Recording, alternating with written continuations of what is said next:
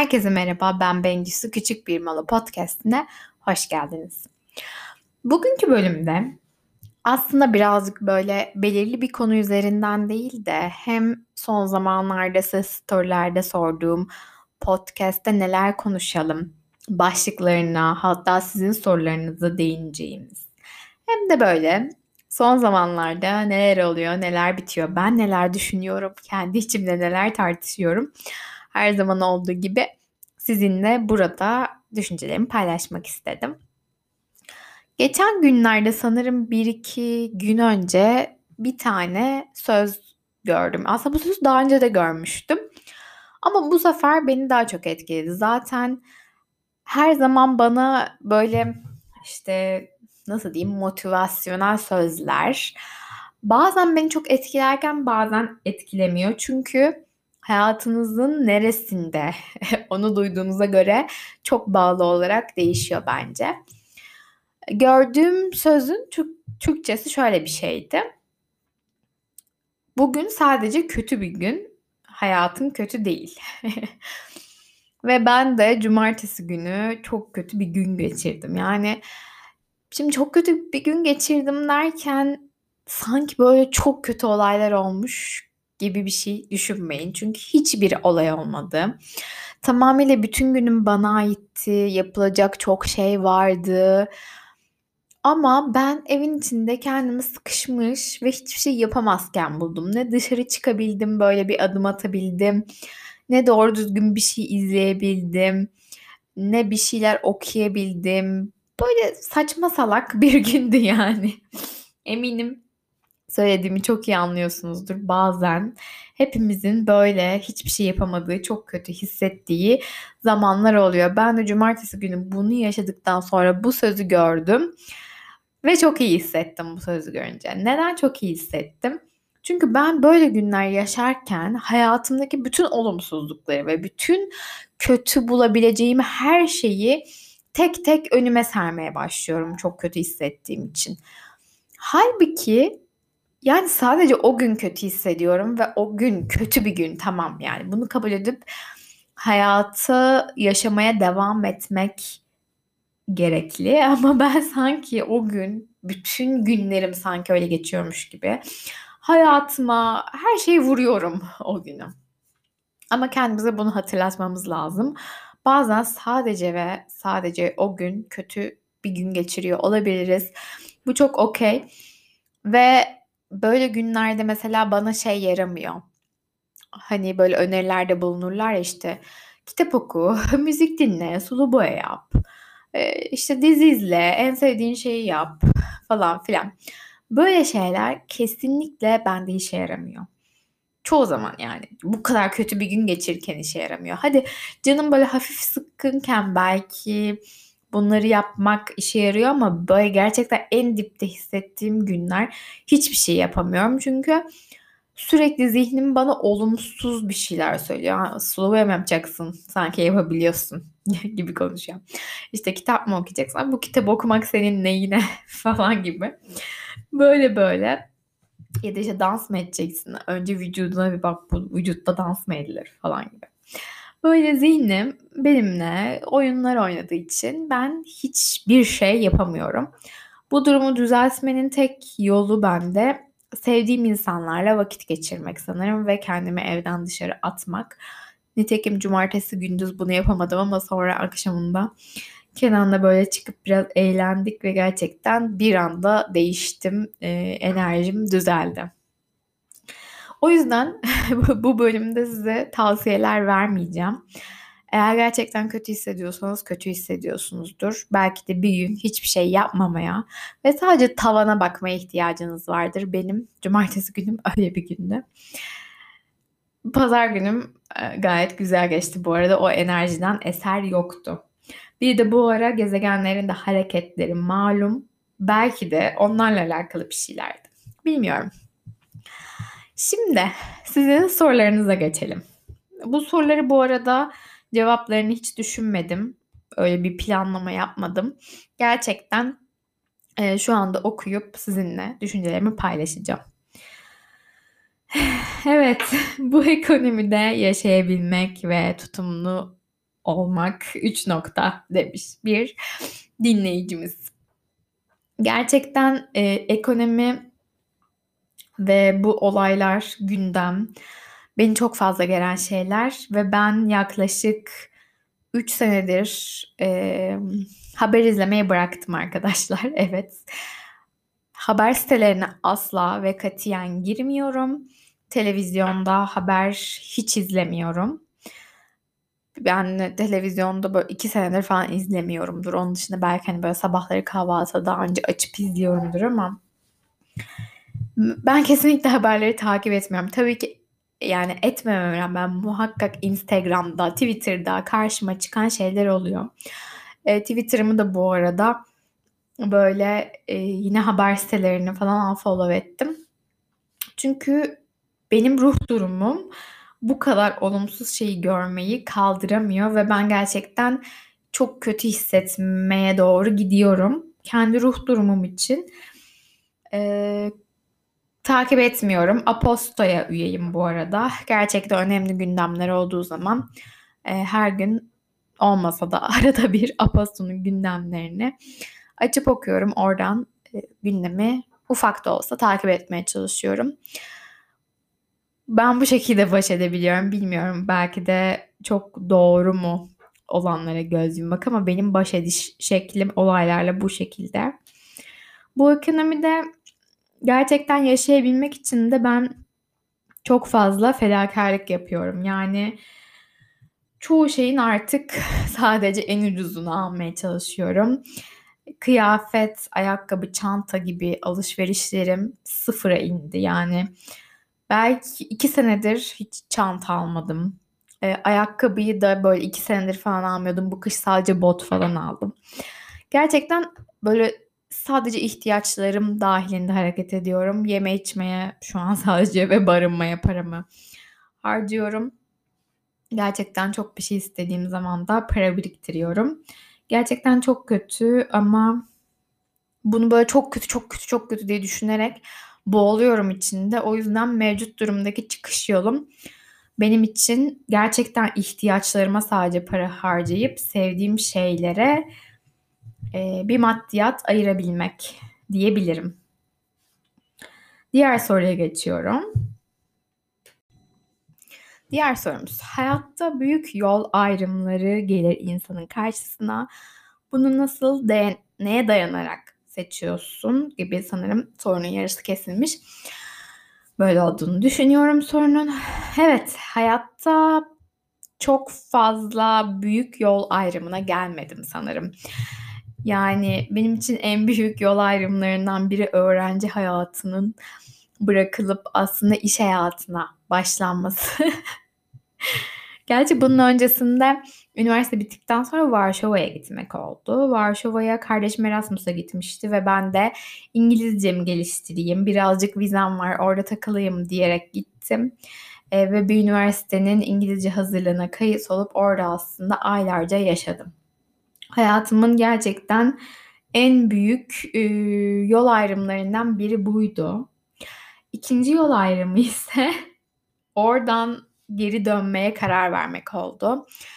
Keşke dönmeseydim diyorum ama o zamanlar için en iyi yolun dönmek olduğunu düşünerek karar verdim.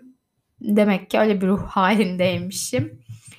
Orada gerçekten yaşadığım şeyler bana hayatta hiçbir şeyin, hiçbir eğitimin, eee, hiçbir kimsenin veremeyeceği şeyleri kattı.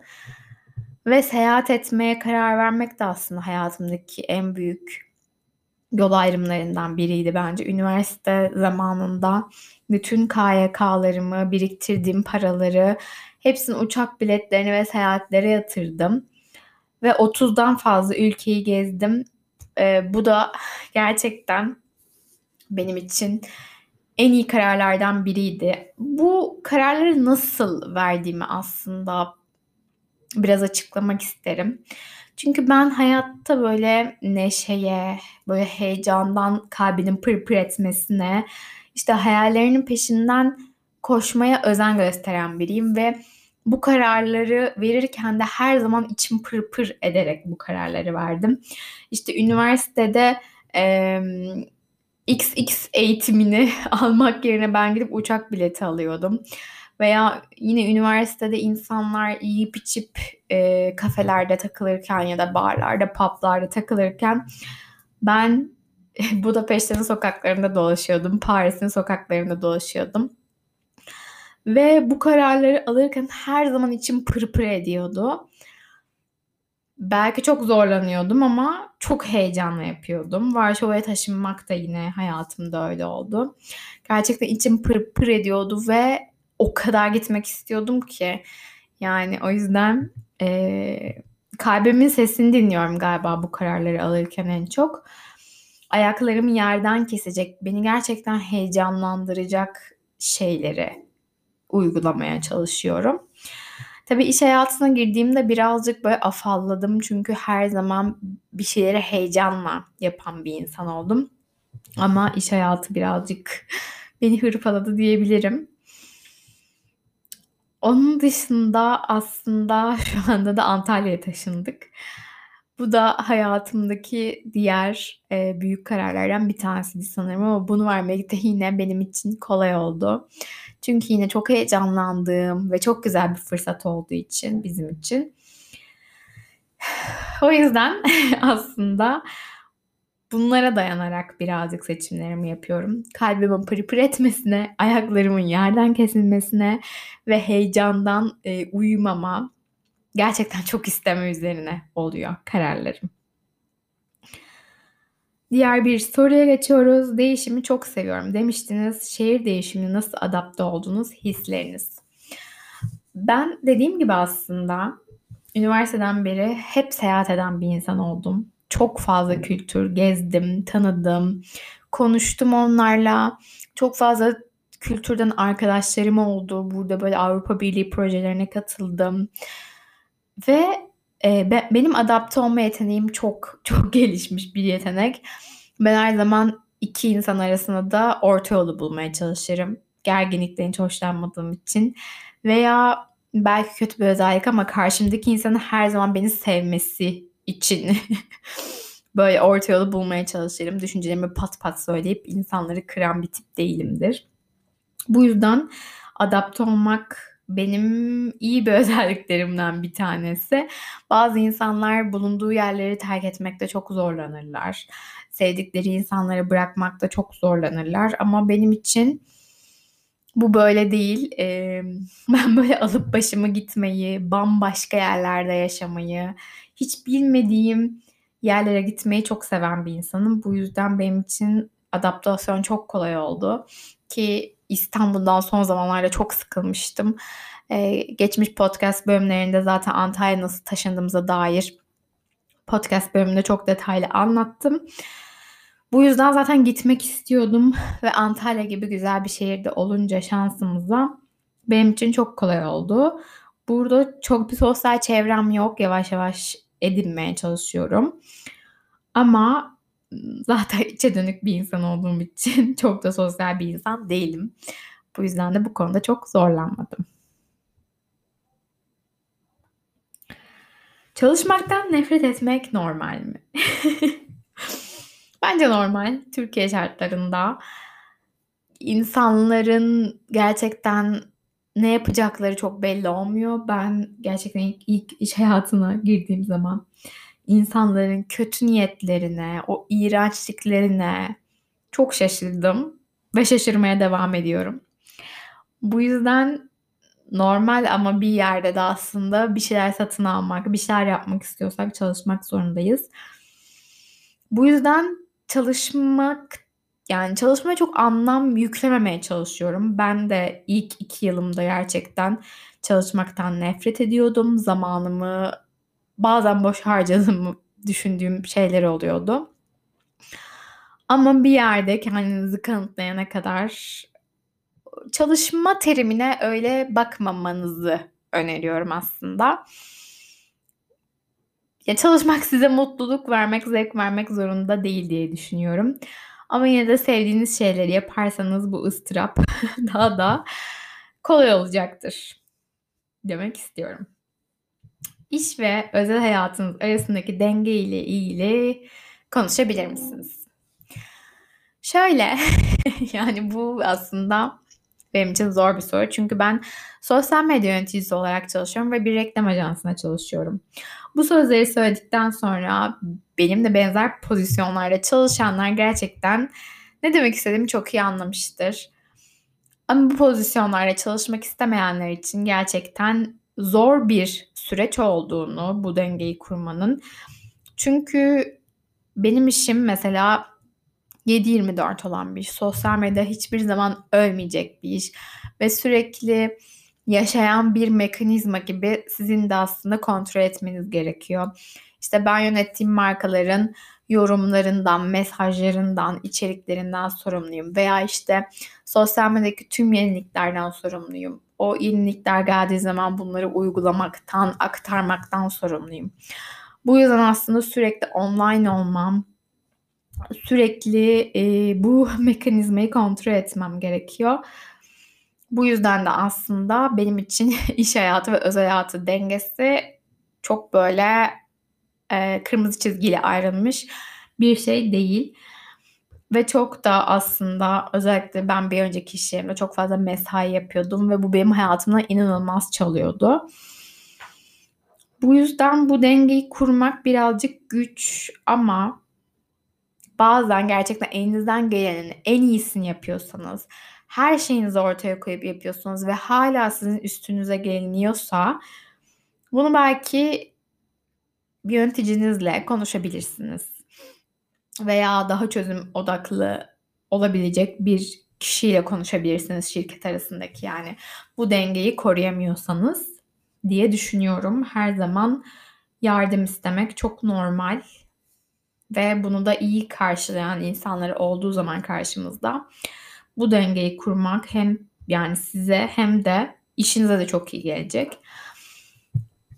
Biliyor musunuz bilmiyorum ama ben ilk işimde tükenmişlik sendromuna yakalanmıştım. Ve terapi görmüştüm bu konuyla alakalı ve benim için çok zor süreçlerdi. Bu yüzden aslında bu dengeyi koruyamadığınızda kendinize zaman ayırmadığınızda tükenmişliğe doğru gidiyorsunuz. Bu yüzden bence en önemli şey ilk öncelikle kendi pilinizi doldurmak. Çünkü sizin piliniz biterse zaten işinize de bir faydanız olmayacak. Ben bunu çok geç öğrendim. Çünkü ben her zaman işte şunu yapmayayım da şu işi bitireyim. Ya da işte spor yapmayayım da bugün bu bu işler bitsin sonra ben sporumu yaparım. Ama spor yapmak bana çok iyi gelen bir şey. Deşarj olmamı sağlayacak bir şey. Ve ben o gün deşarj olmazsam diğer günlerde domino taşı gibi çok daha kötüye gidiyor. O yüzden bunun ayrımını yapmak çok önemli. Kendi enerjinizi doldurmak çok önemli diye düşünüyorum.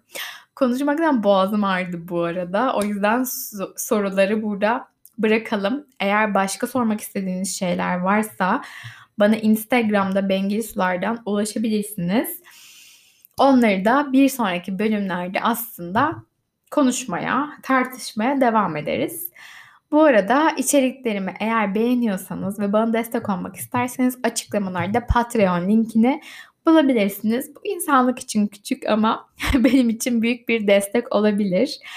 Gününüz çok güzel geçsin. Bir sonraki bölümde görüşürüz.